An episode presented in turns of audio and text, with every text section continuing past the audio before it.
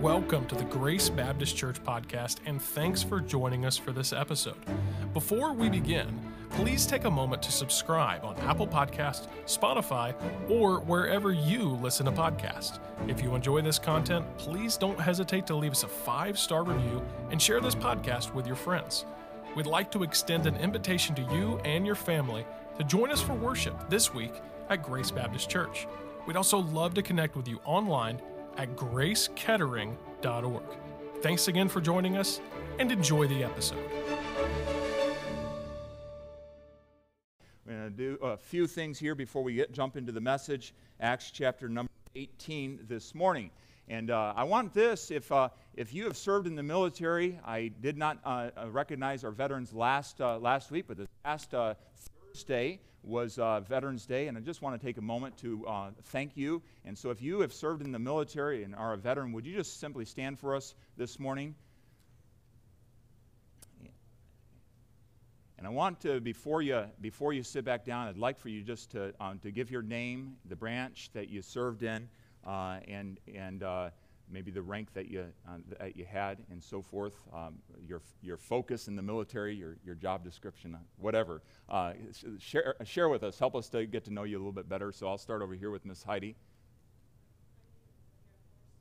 Okay. Thank you.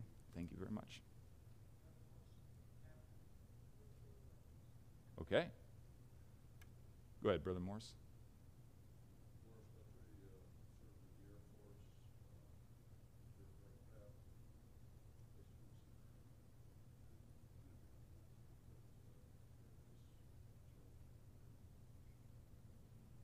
Amen.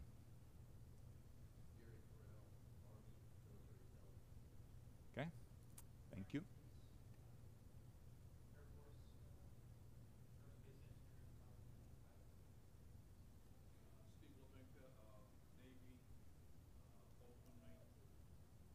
Thank you.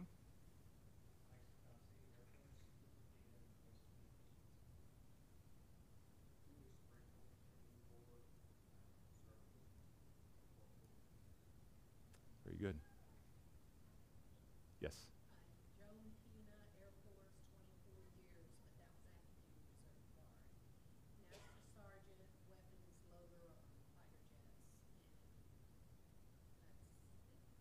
All right. Okay. Thank you. Okay. Very, very good. Isaac, you can't hide out in the booth, bud.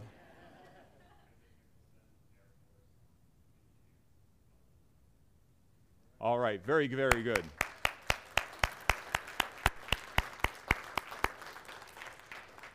Thank you so much for your service and uh, even our gathering today as we gather in freedom and uh, with protection and just with the freedoms that we hold dear in our country.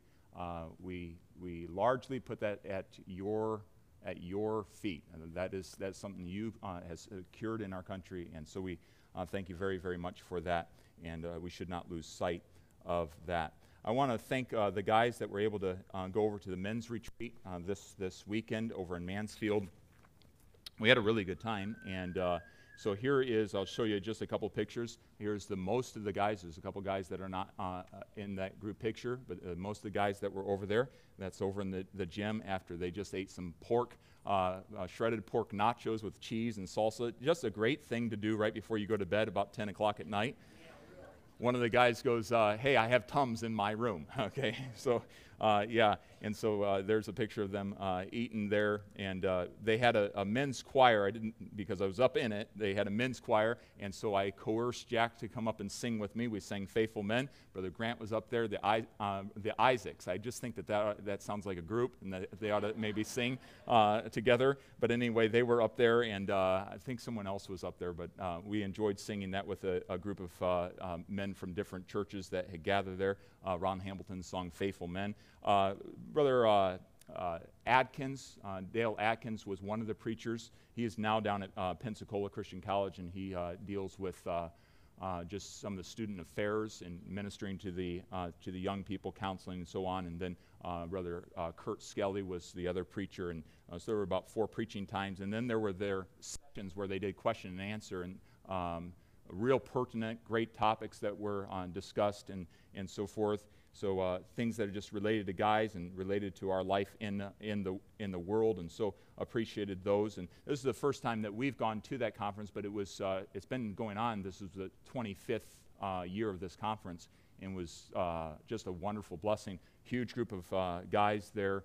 I'd say um, 500 plus of guys that were just uh, uh, gathered there. And what, a, what an encouragement to sing together. And they did a lot of singing together, and we, we enjoyed that very much. When we finished it off, there were a few guys that wanted to go to Der Dutchman. And, uh, and so th- that, that was like we got to go to Der Dutchman on the way home.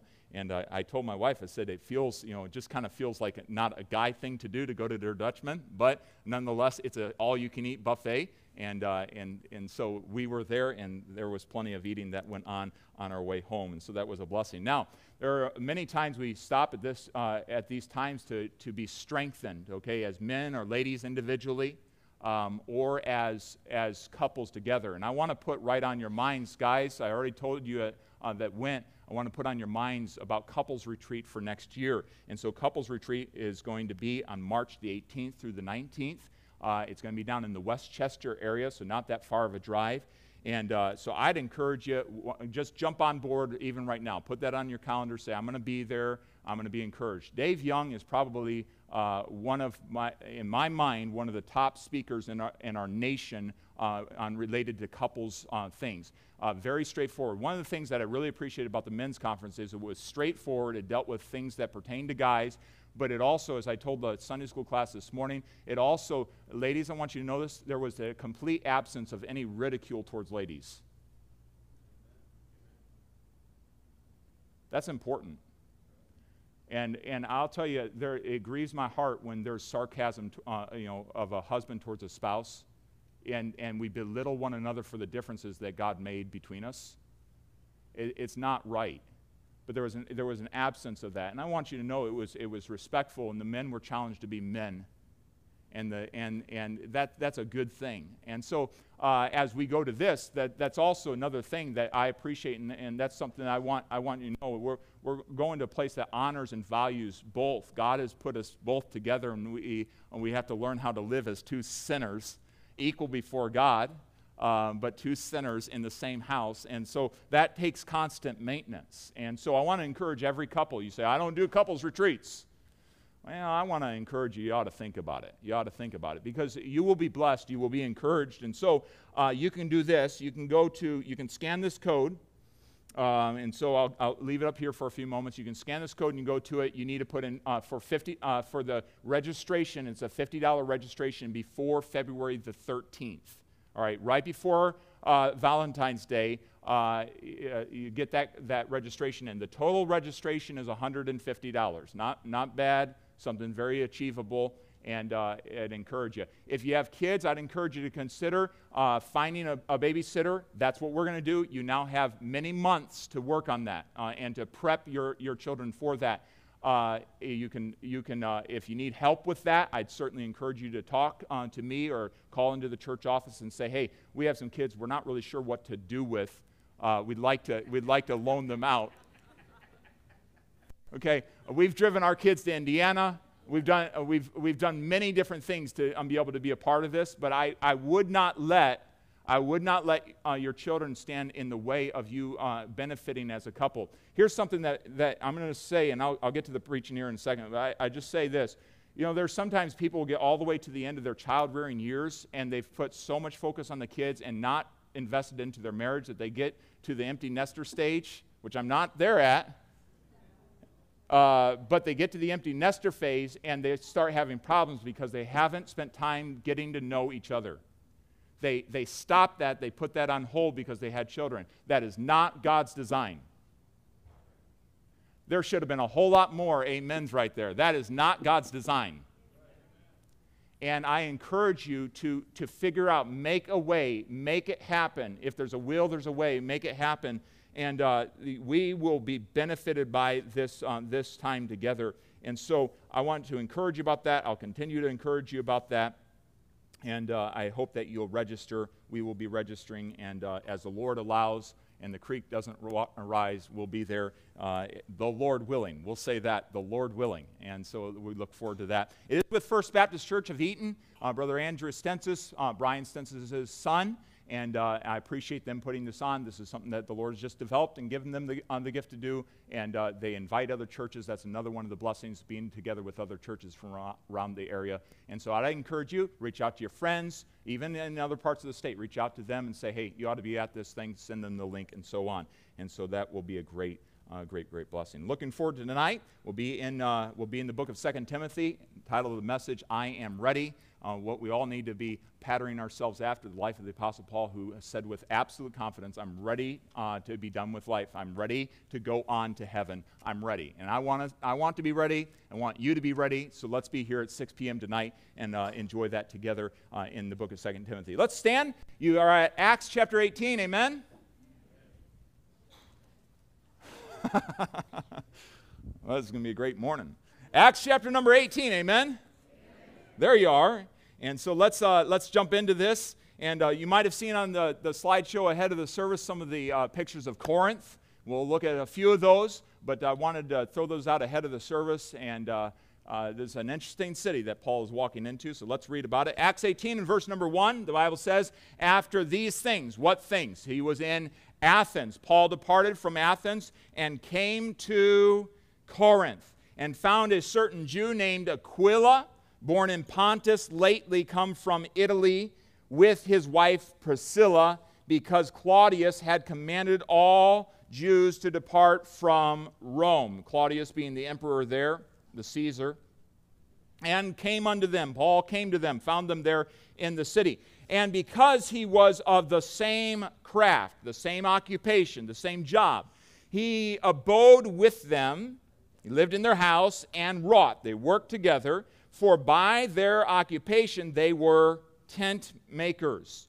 And he reasoned in the synagogue every Sabbath, that's Saturday, the Jewish day of worship, not Sunday, the, the believer's day of, of gathering and assembling, the Sabbath, and persuaded the Jews and the Greeks, the Greek proselytes, those that had accepted, uh, accepted Jewish uh, Jewish worship or the Jewish uh, religion, and they've accepted it. So he's persuading both the Jews who are unsaved and the Gentiles who are yet unbelievers in the Lord Jesus Christ. Let's ask God's blessing together on, on uh, his word. Father, thank you for your goodness to us. Thank you for this gathering. Thank you for each one of our veterans. Uh, Lord, I, I'm grateful for their presence in this, in this church, uh, this family, and I pray that uh, you would just encourage their hearts even today uh, knowing that they have contributed to the freedom in our country. And uh, Lord, we give you praise for the freedom that you gave us at the cross and by giving your life, sacrificing your life for us. And we give you praise for that. Lord, we just ask that now you would speak to our hearts, would you minister to us, and would you help us to see Jesus Christ today high and lifted up? And would he be exalted in our hearts? And would those that do not know you yet uh, come to you by faith? In Jesus' name we pray. Amen. And You may be seated. Thank you for standing.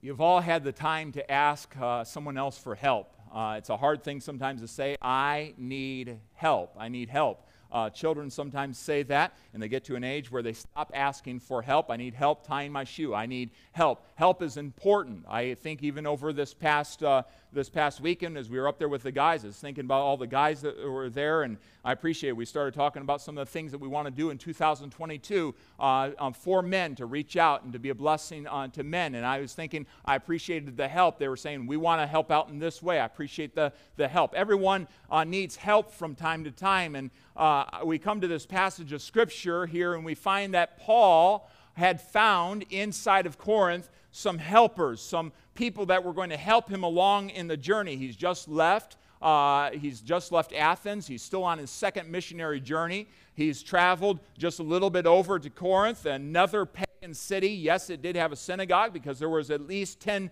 uh, Jewish men there, and he is going to begin to minister there, but he is on his own, and he did not have someone else to help him at this point along the way. And I just uh, realized this morning I did not dismiss the children.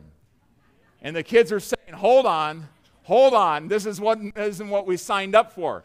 And so, uh, it, and, and some are looking at me like, we want to stay in. All right, that's up to your parents, fourth grade and below. If you'd like to be dismissed at this point, you can go uh, be dismissed at Children's Church, okay? Fourth grade and below. Some parents are saying, oh no, we have a service. Uh, we have a service. It's going to be interesting. All right, they're dismissed. Look at the eagerness with which they run. All right, be safe now. And so Paul is, uh, he has journeyed down there to Corinth and is, is in the city on his own. There isn't, there isn't a, again, like he went down to, uh, to Athens, there isn't a group of believers that are, uh, that are gathering together for encouragement. There isn't an assembly like this. There isn't children's church and so on. Uh, there isn't all that going on. He is coming into a fresh city that needs the gospel, a very pagan and heathen city. And it is in this city that God does indeed bless him with a a helper. And there's been times, even in my own uh, pastoring, that I've asked the Lord, Lord, I need someone to help me with this specific ministry. Uh, I feel like our church is lacking in this ministry. I have prayers right now about that specific thing. Lord, I need someone who has this gift and this passion, who will, who will love the ministry, have the same heart as I do for that ministry, and will, will take it as their own, and they will, they will go on it with, uh, with direction and, and be a helper. I have no doubt that Paul, on his way, prayed in that way. Lord, I, I need someone. I'm, I'm traveling on my own. And he hadn't up until this point on the, this missionary journey. He'd always had some sidekicks with him, but he comes into this, this city without help. And it's interesting how that God gives him what he needs. And I want you to notice in verse number one, it was a time of loneliness for the Apostle Paul. Remember, all the way down from Berea, he had been traveling uh, somewhat on his own. The, the believers up there in Berea uh, escorted him on his way some over 200 miles down to Athens. And,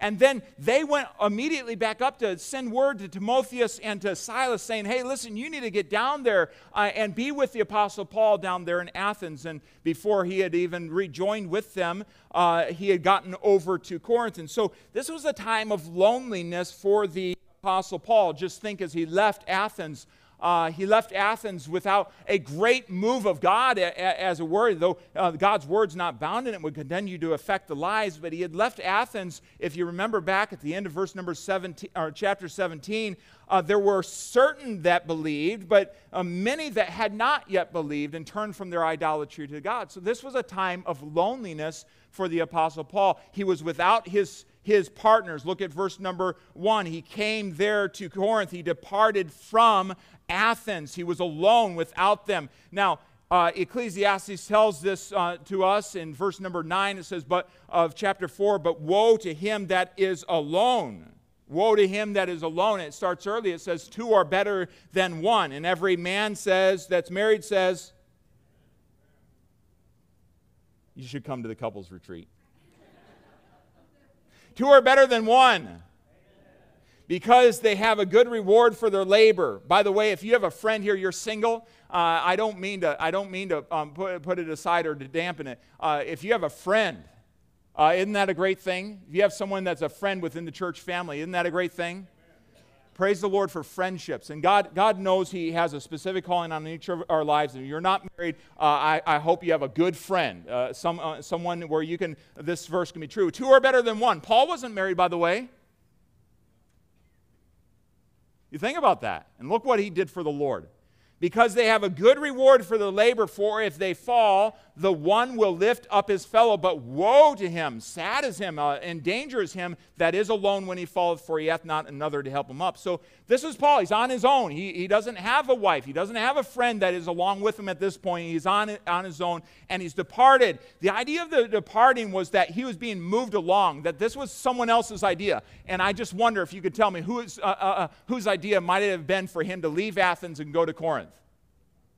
God's. Okay, the Holy Spirit's moving him along. So the, the tense of the, the verb departed is that he uh, this wasn't this wasn't something that he was choosing to do. He was departing as he followed the Holy Spirit's leading over into uh, into uh, Corinth, and so he's on to the next journey. I can imagine he left with mixed emotions. Because there were some there that said, hey, at Athens, we'll hear this again. We'll hear this again. But he is moving on at this point to the next city. Now, I just want us to realize there's going to be times that God leads us through periods of loneliness in our lives, in our Christian journey, and in our service to Him. There's going to be times of loneliness. And friend, if, if your service to the Lord, if you're fulfilling your calling, is dependent on whether you have someone with you. You are going to restrain yourself, you are going to hinder yourself from serving the Lord to the fullest. And friend, how I encourage you this morning no matter who is with you, serve the Lord, fulfill your calling. And he says this in Philippians 4 and verse 11 not that I speak in respect of want, in respect of lack. I'm not, I'm not um, you know, bemoaning all the things that I lack, but I have learned in whatsoever state I am, do you know it? Therewith to be content. Therewith to be content. And even in this moment, Paul showed that contentment. It was not a complaint of his, he was moving on. But as he was moving on without his partners, he was going to face a challenge, a big challenge, because Corinth is just 50 miles away. It's not far, it's not a big journey uh, compared to what he had just done from Berea.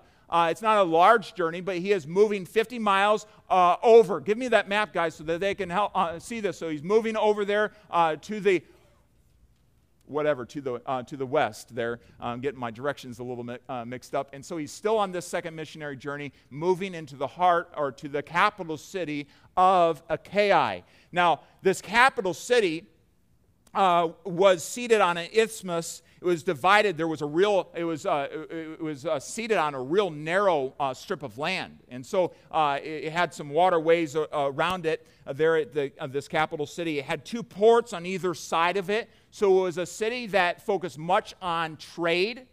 And so it was a trade city. There were many people coming in and out. In fact, um, it was a, a, city that did extensive trade with Egypt and uh, Alexandria, Egypt, uh, in specific.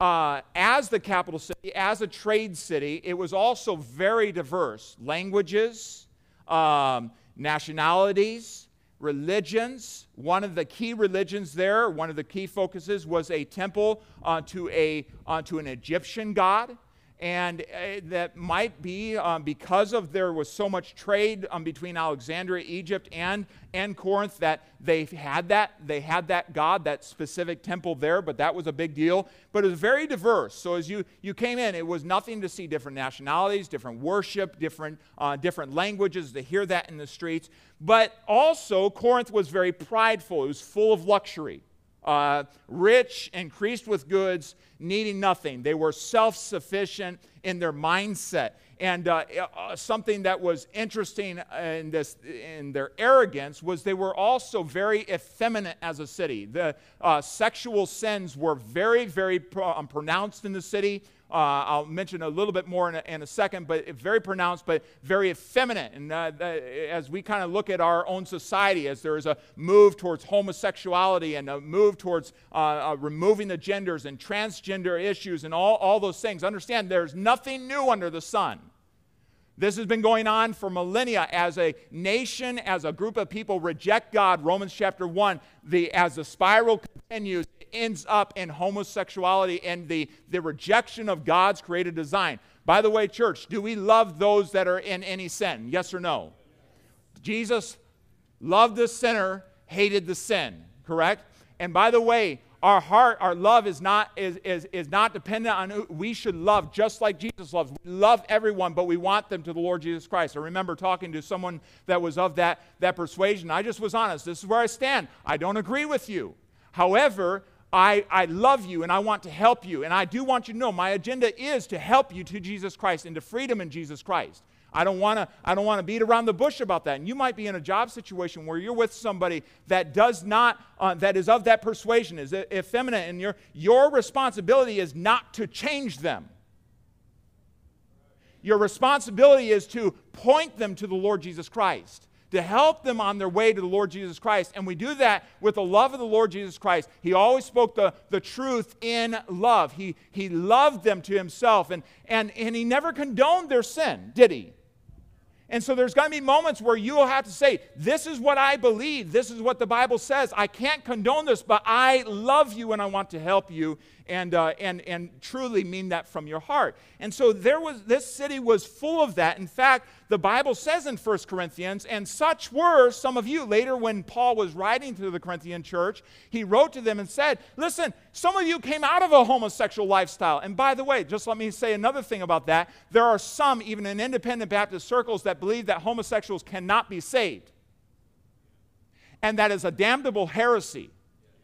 It's against the, the, the it is against the whosoever will, as we sang about, may come.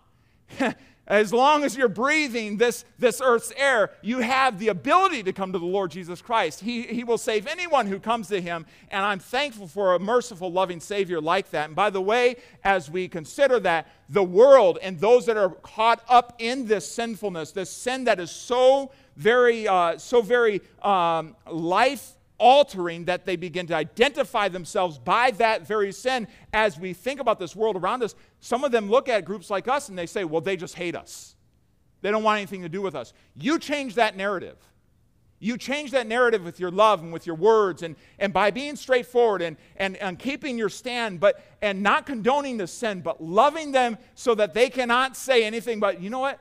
I, I don't agree with them, but boy, does that person, they love, they love me. They care for me. And uh, let's, let's not have it said of us, of those that we work with, uh, let's not uh, let them be able to say, No man cares for my soul. No man cares for my soul. And so this was a city where they were prideful, and they, they were so prideful. By the way, I have a lot of by the ways here because a lot's coming to mind.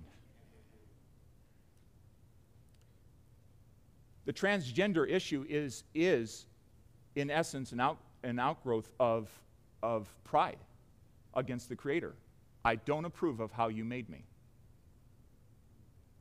And pride is, is, is the source, is the soil in which sin, in, which sin grows. So understanding this city was full of this, this, this pride. I don't approve of, I don't, I don't like the pattern you set down for marriage. I want a different way.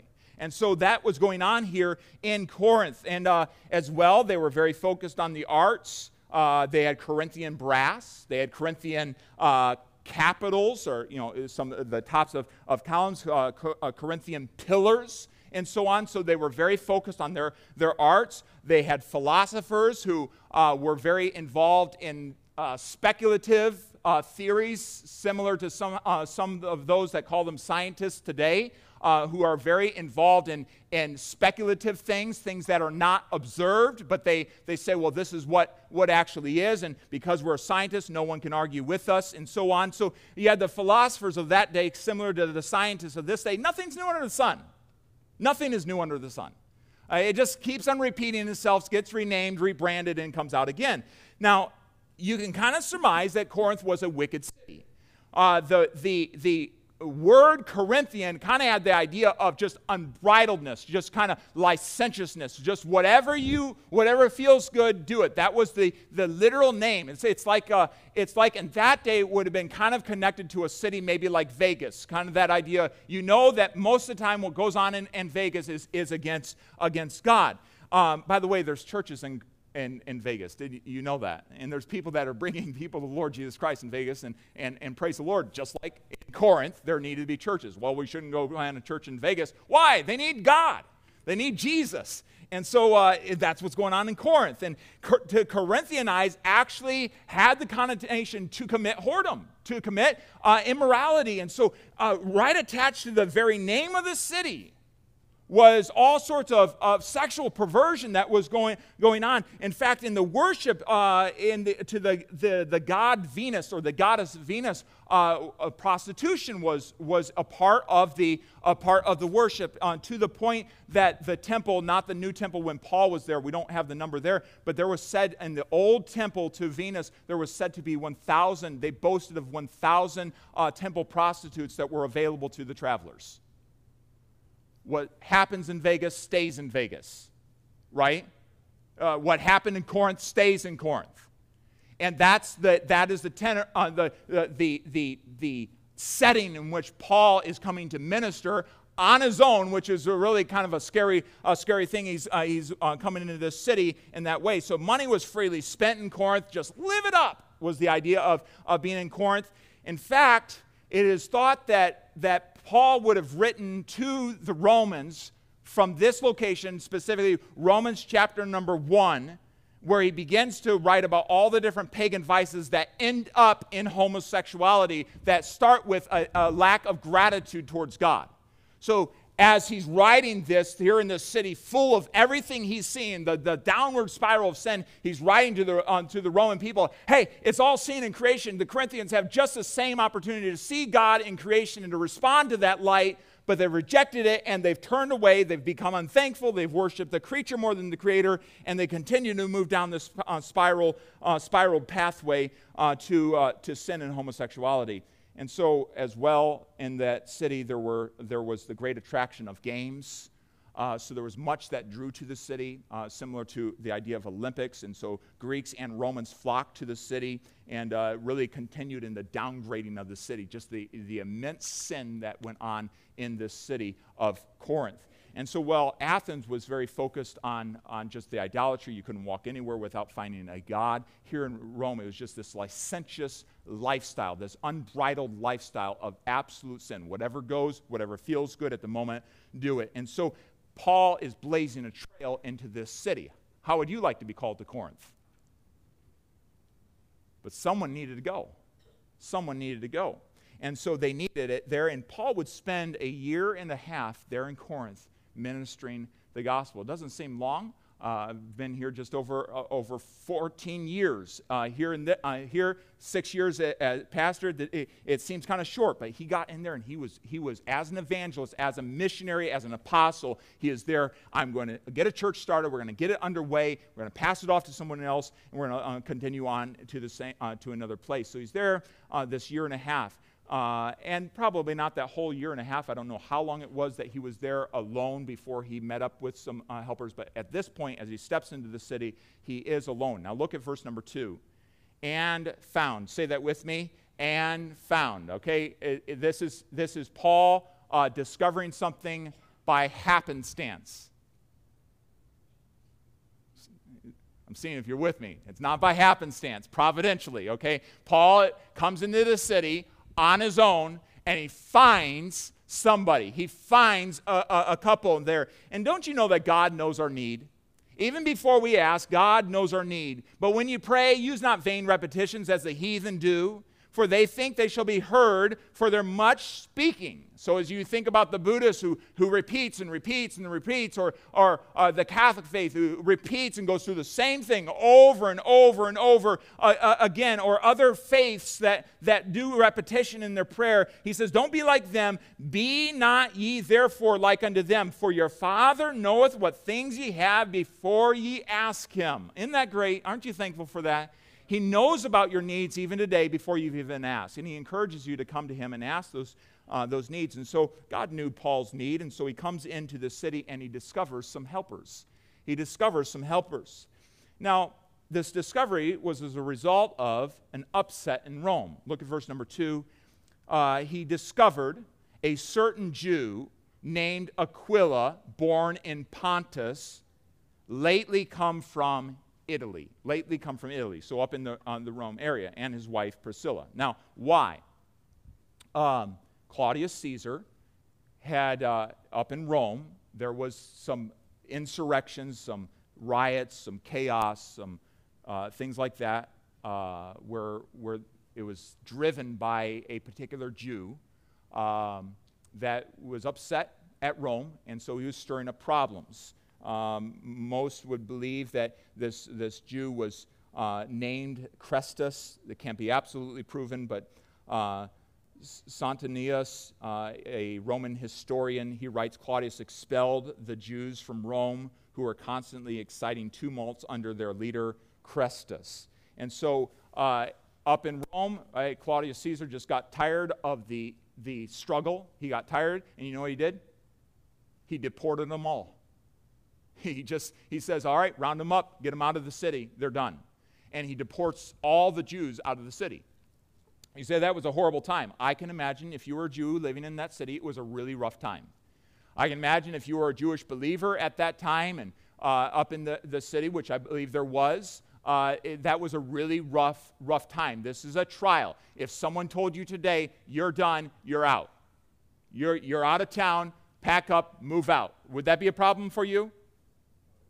All right, do you, are, you in, are you sitting in the, sh- the shoes Uh, you, you, I don't know. I doubt that they had time to sell their stuff. They're out. They need to be out of town. It's a, uh, a edict from the, the emperor, from the Caesar, and they were needing to, to leave. Now, Aquila and Priscilla up there in Rome were caught in the midst of this, this tumult, in the midst of this upset, and they were sent out of Rome. Now, it is believed that, that uh, Aquila and Priscilla were either saved as a result of Pentecost or they were saved as a result of those that came back from Pentecost. In chapter 2, in verse number 9 of Acts, we find that there were people from Pontus at, at, uh, at Jerusalem on the day of Pentecost um, that came to the Lord Jesus Christ. They all heard in their own, in their own tongue. And so now they're back up in, in, in Rome and in that area. And, and as believers, they come down to Corinth. They, they were in Corinth as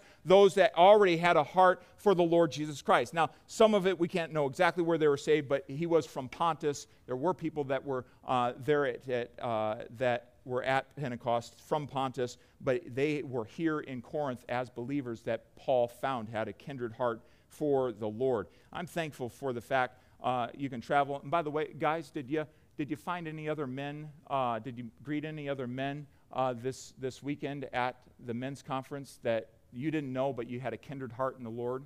You know what I'm talking about? Yeah. And what a blessing that is. So just imagine the, the, the feeling of that. You, you know, we both believe this on the, in the same Lord Jesus Christ. We're following after him. Our heart is towards him. So that's, that's what's going on. You have these folks down in, uh, in Corinth.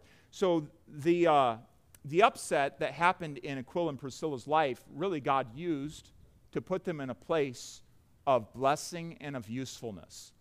And I don't know what upset you might be going through even right now in your life or what upset will be coming down the pike in your life. But do understand that God works through the upsets in our life. He works through the, the things that, that catch you by surprise. And He is not, he is not, uh, uh, not, He's not without noticing those. He, he works through the upsets of our life political, uh, financial, relational, geographical upsets, through those flat tires, if you will. Uh, he works in that. Uh, friends, God is working in our nation right now. It's hard to, to, to look at our nation right now and say uh, it's not in some, uh, some upset.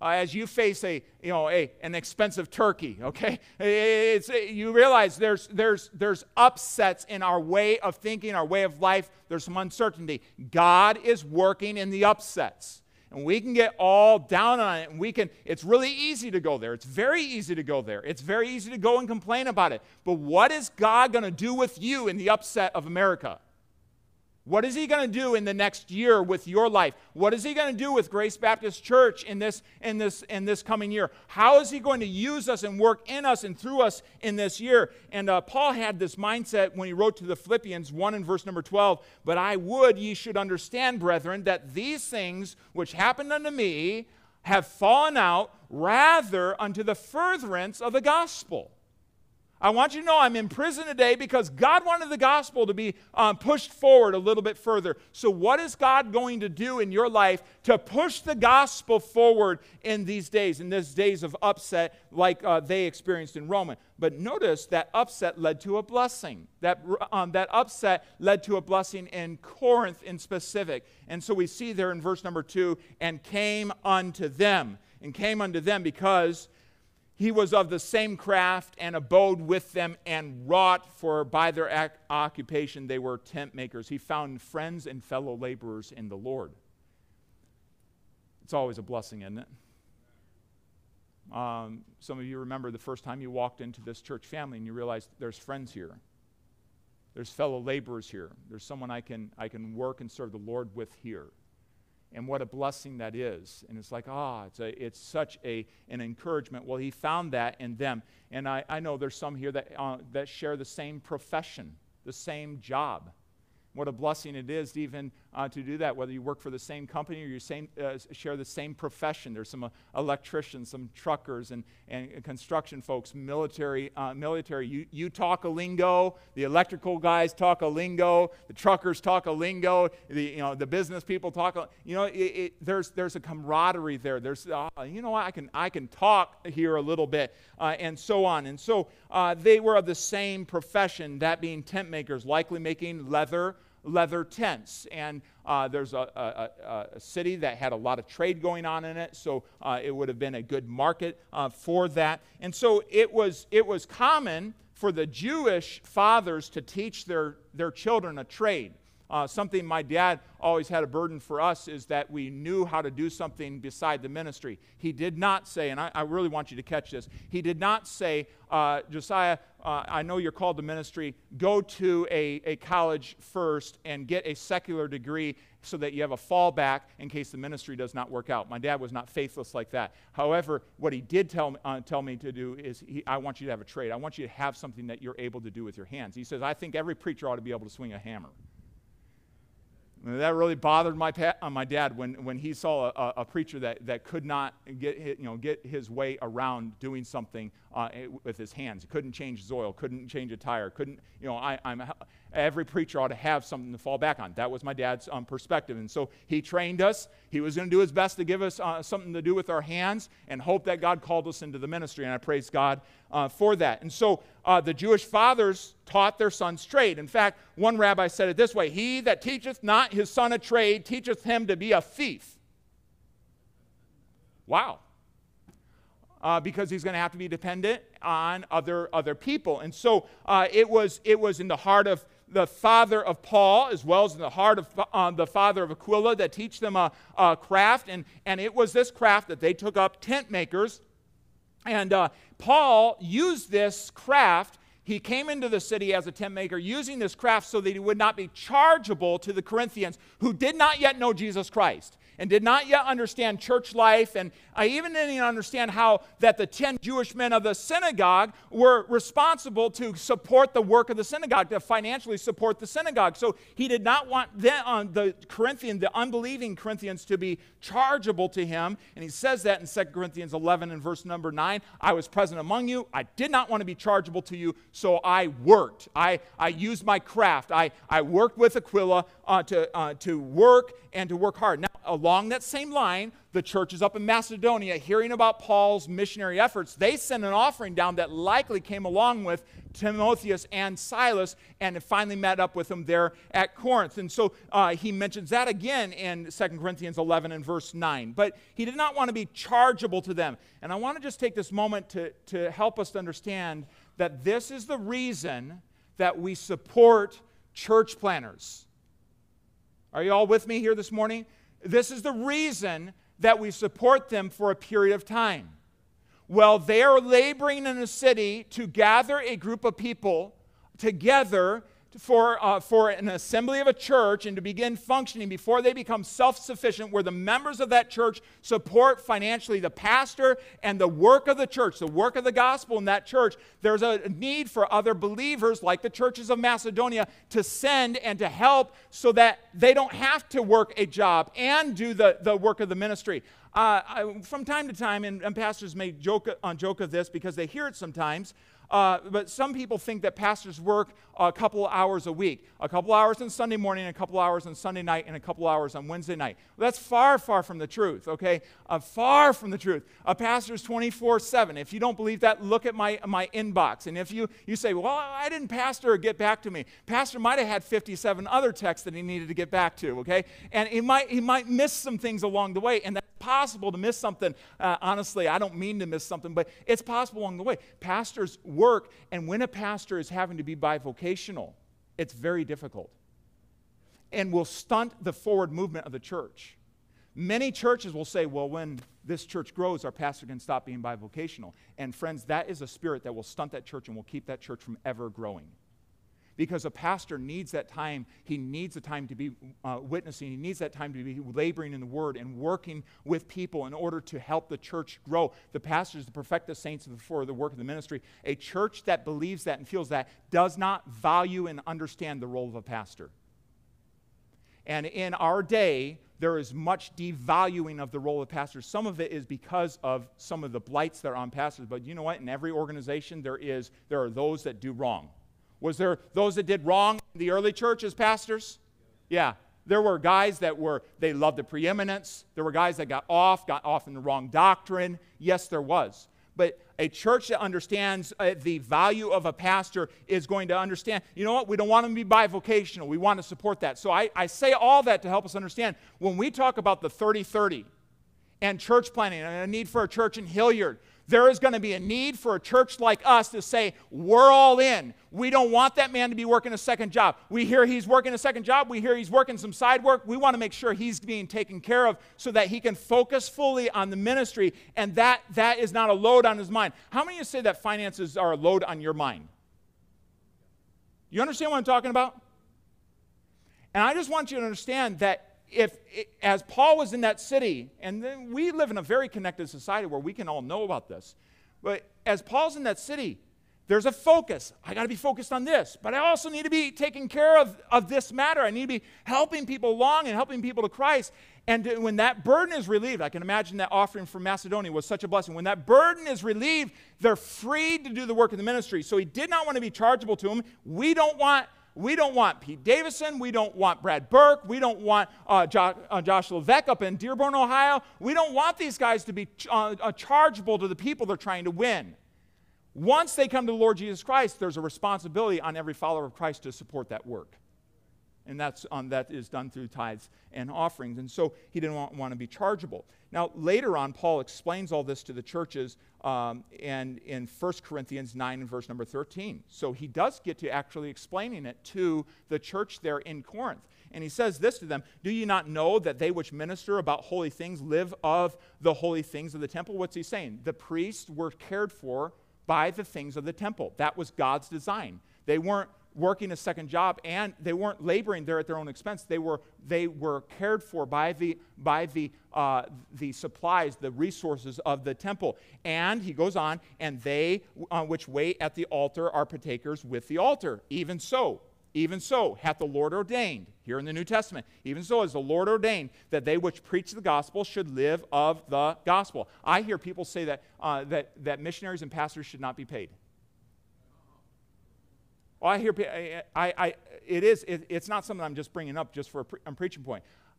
Friends, God is the one that ordained that. Now, you say, well, this seems self serving that you're preaching it. I owe you the whole counsel of God. I owe you everything, even the stuff that makes me a little bit uncomfortable to talk about. And it does make me uncomfortable to talk about this. But the, the matter is, I want us to be aware of what God says. And He's the one who said, they which, uh, they which uh, uh, preach the gospel should live of the gospel. A couple of weeks ago, Brother Grant gave his testimony on, on Sunday night and said, hey, the Lord's calling us. Well, at some point along the way, if the Lord, however the Lord leads in that way, we're going to have to be a part of, I should say it this way, we will get to be a part of saying, hey, we're with you. And we're with you not just with our prayers, but we're with you with our financial support. Why? Because they which live of the, um, preach the gospel should live of the gospel. He goes on, but I have used none of these things, neither have I written these things that ye sh- um, they, it should be done unto me, for it would be better for me to die that any man should make my glorying void. And so what Paul's saying is, listen, as I came into you, I didn't, I'm not writing this because, you know, I was trying to get something from you. I'm writing this because this is what, this is the principle. This is God's way of doing things. That he, this is how he wants it done.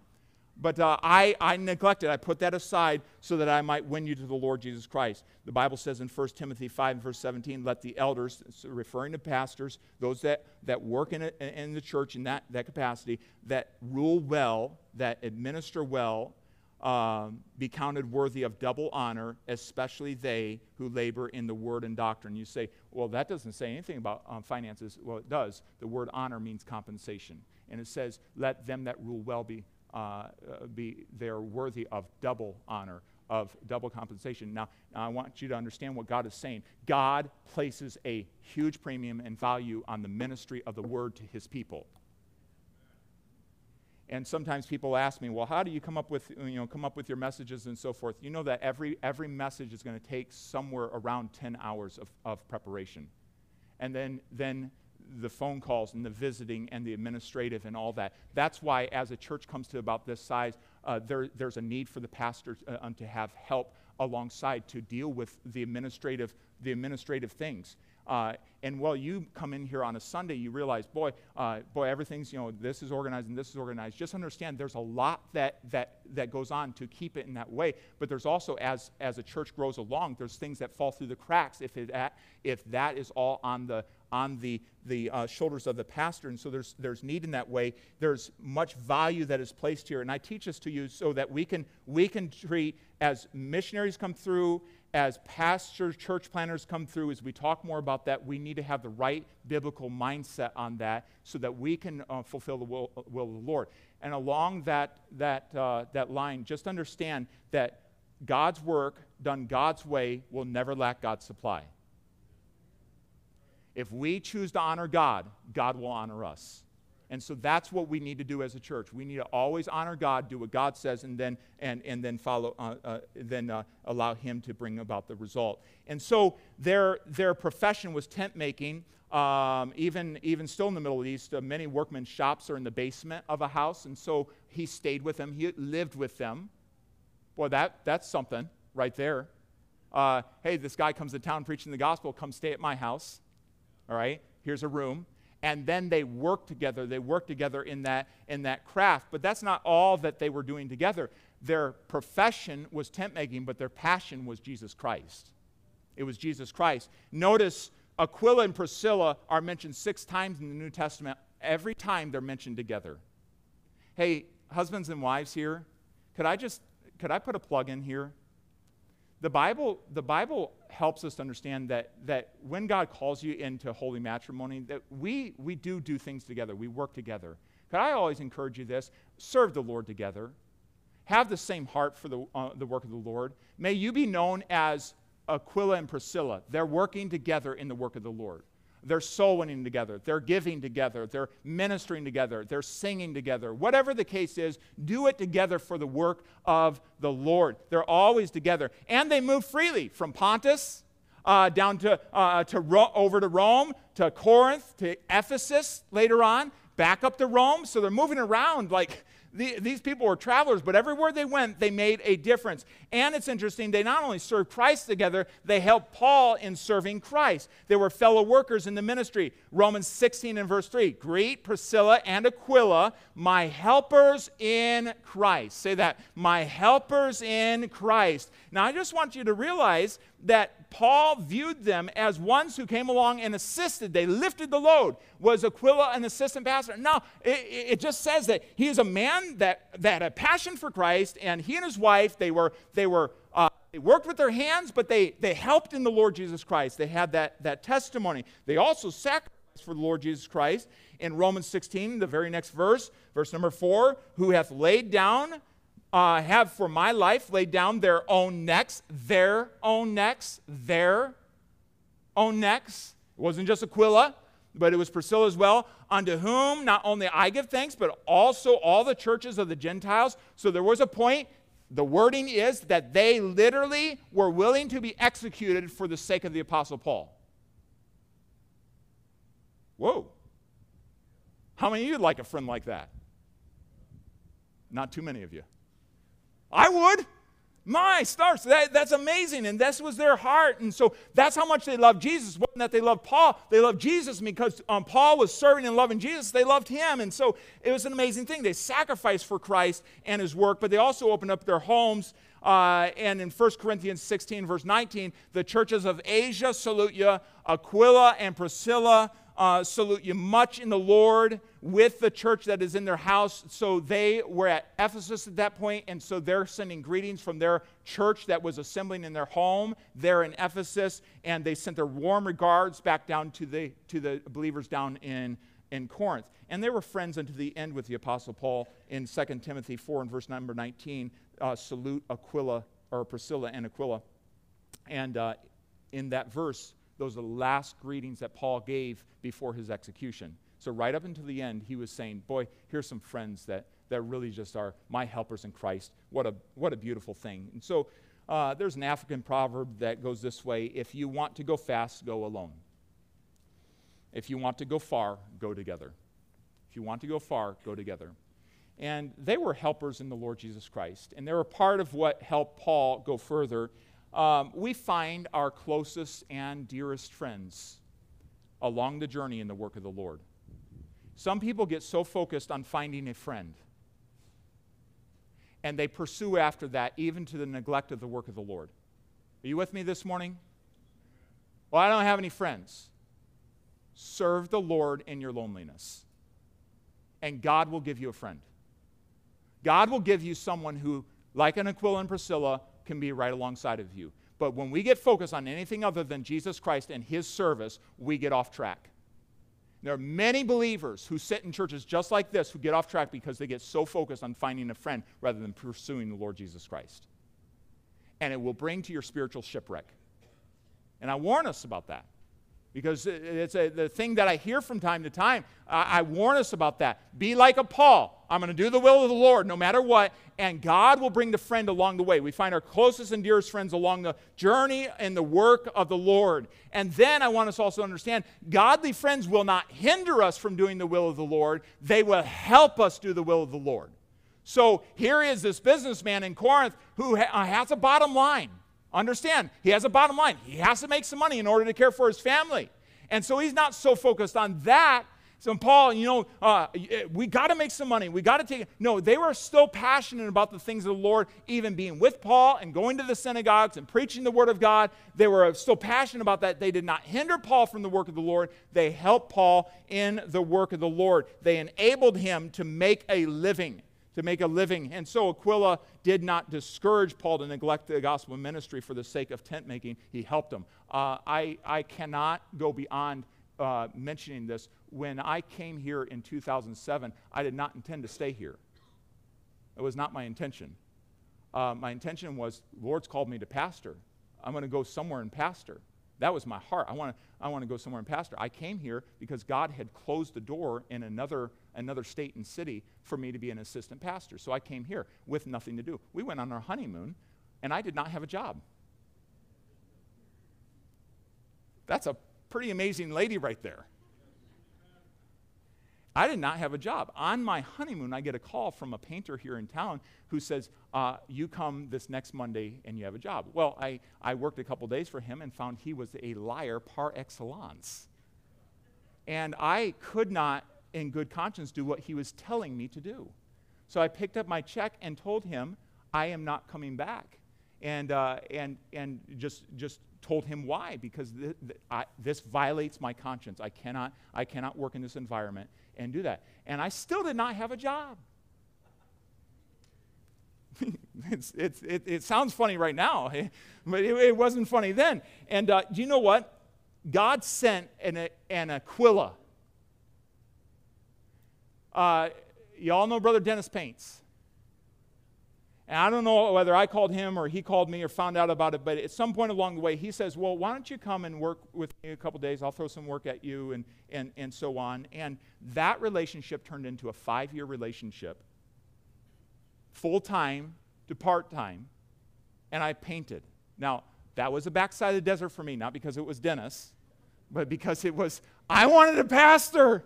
Lord, put me somewhere. I don't care if you put me and have me start a church, put me somewhere where God's saying, no, not time, not time, not time. I don't know how many times God told me, not time and uh, he closed doors. We'd pray specifically, Lord, we feel it. And the Lord would send along somebody. He sent along Brother Mar- uh, Martin uh, Valcarcel at the age of 28. He goes, what do, you, what do you think the Lord wants you to do? He, I said, The Lord's called me to be a pastor. I was 28, uh, sitting in a coffee shop over the green, not Panera, sitting in another coffee shop. And he says, You need to wait till you're 30. That clear, that direct, you need to wait till you're 30. And I thought, Well, that's interesting because my wife and I are praying specifically about this. And uh, I called her and I said, Well, I think the Lord just told me to wait a little bit more. And so I'm, I'm waiting I submit to that, but all along, I, I am getting to work alongside of Brother Dennis. Well, you know what's interesting about him? Uh, he had the same heart for VBS as I had for VBS, or for the work of the Lord here as I had for the work of the Lord here. Now, he'd been in the church a lot longer, but you know what? I never once had to, to neglect the service of the Lord in order to make a living. And there are times, he didn't know I was going to say this, but there's times I'm, I'm full well sure that he sacrificed to make sure and to enable, enable me to pursue a, a calling and to work bivoca- uh, you know, be bivocational in order to accomplish what God was doing in my heart. And friends, that's exactly what Aquila was doing for Paul. It was an, an, amazing thing. And so, as we think of that, godly friends will not hinder us from, from the work of the Lord, they will help us in the work of the Lord. Now, I, I don't know about you, but I want to be that type of friend. Don't you? Don't you to one another? Don't you want to be that type of friend? And, and so, Paul embraced this time of bivocational ministry so as not to be challenge, uh, a charge to the Corinthians, but to win them to the Lord and use it as a time to prepare the harvest. Because, and this is, I'm going to touch on this briefly before we uh, wrap this up. I want you to notice in verse number four, there's a season of planting. There's a season of planting that is going on here. In verse number four, and he reasoned in the synagogues every Sabbath. Every Sabbath. So he reasoned. He goes there and he begins discussions. That's exactly what that word means. He just went there and broached the subject. He opened up the subject. He broached it. He began to talk about it. The idea, he did this over and over. He did this um, for uh, because he was called to do it, and this is what he was focused on. He broached the subject. Luke records in the book of Acts that he did this in Thessalonica. He did this in Athens. He did this in Corinth. He did this in Ephesus. This was the way that he began. It seems that as he continued on his missionary journeys, he understood that it was good to go into a town, broach the subject, bring up conversations, and let the Lord lead into uh, further opportunities through those conversations. Every Sabbath day, he was doing that. What is your pattern? What is your pattern in this time? He initiated the conversations. What is your pattern as you go into the world this week?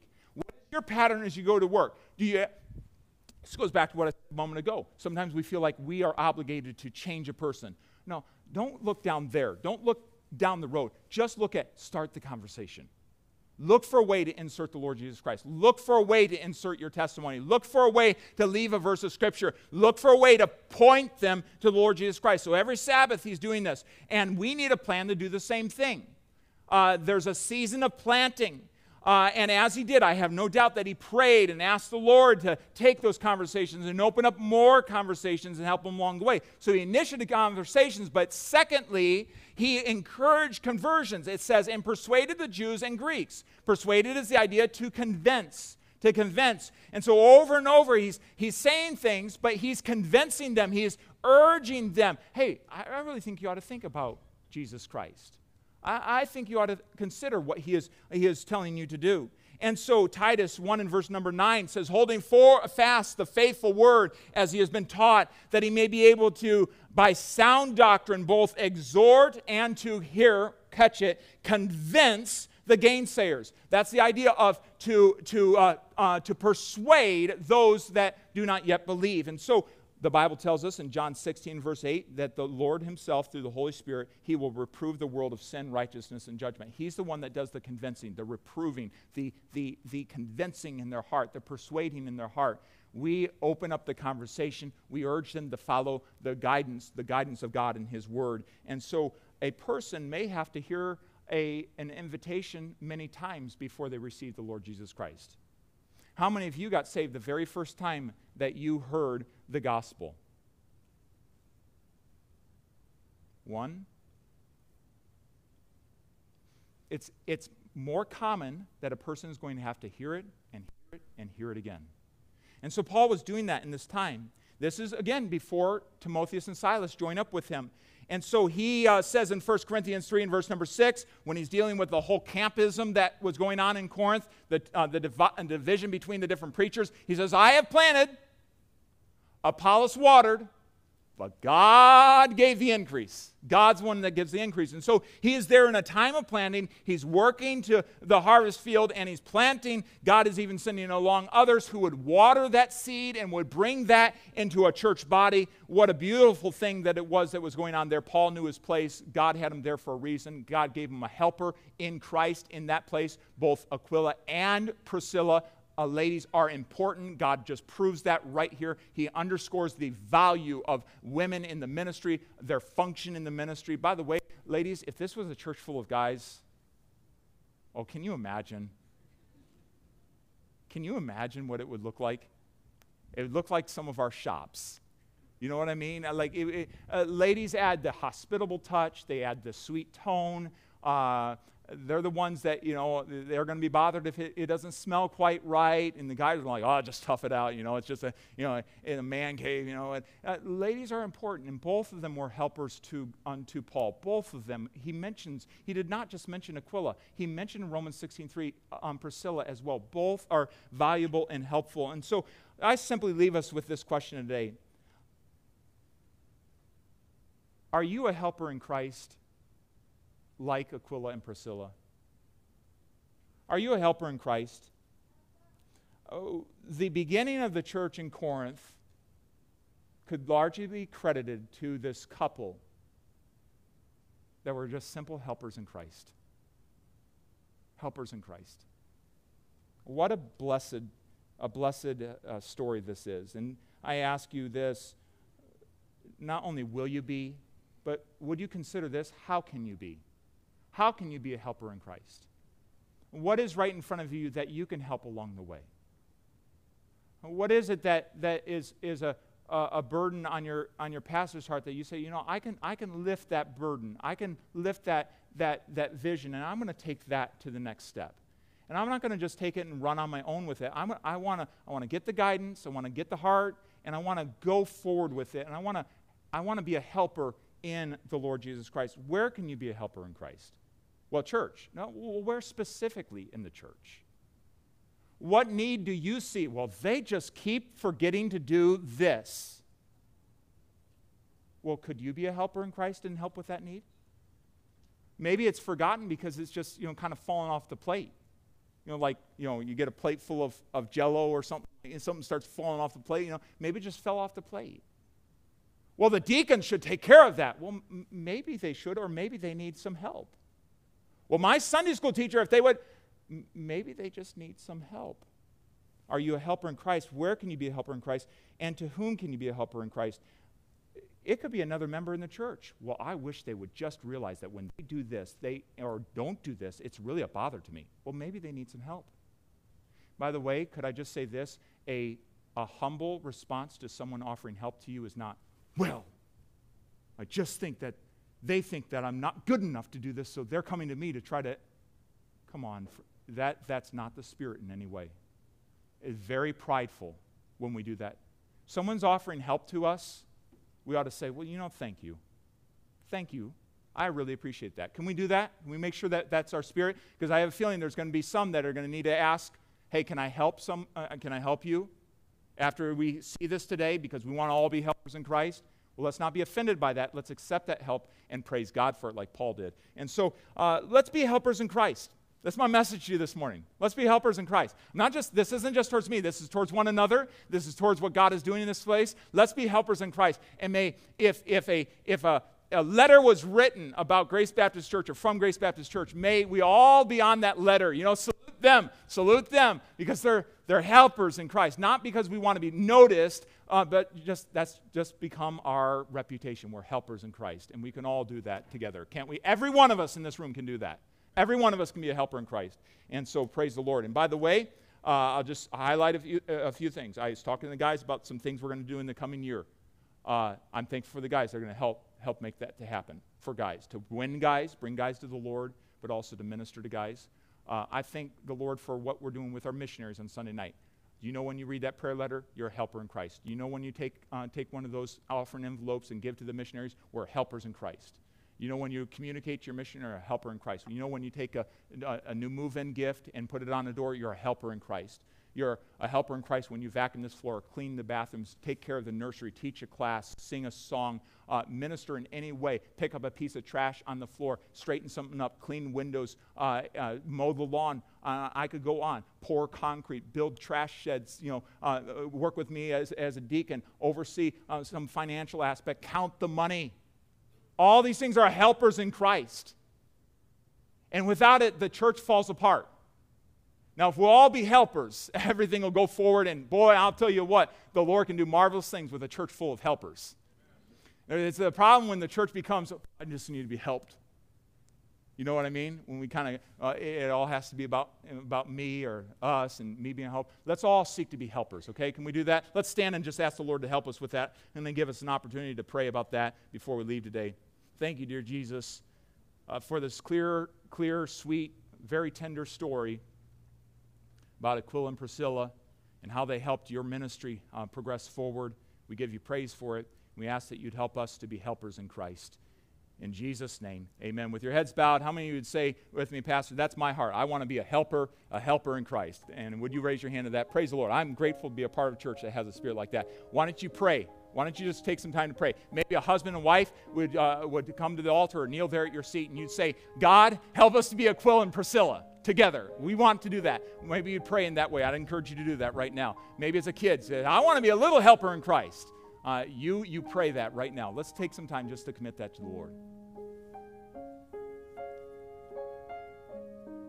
be really great for some husbands and wives to pray and say, We want to be Aquila and Priscilla. Let's just um, breathe the word of prayer together. It helps. Guys, lead your husband. Uh, your, don't lead your husbands. Uh, lead your wives. Lead your wives and, and, have a word of prayer. God help us to be uh, Aquila and Priscilla. Thanks for joining us for this episode, and please take a moment to subscribe on Apple Podcasts, Spotify, or wherever you listen to podcasts. If you enjoy this content, please don't hesitate to leave us a five star review and share this podcast with your friends. We'd like to extend an invitation to you and your family to join us for worship this week at Grace Baptist Church. We'd also love to connect with you online at gracekettering.org. Thanks again for checking out this episode. I look forward to having you join us again right here on the Grace Baptist Church podcast.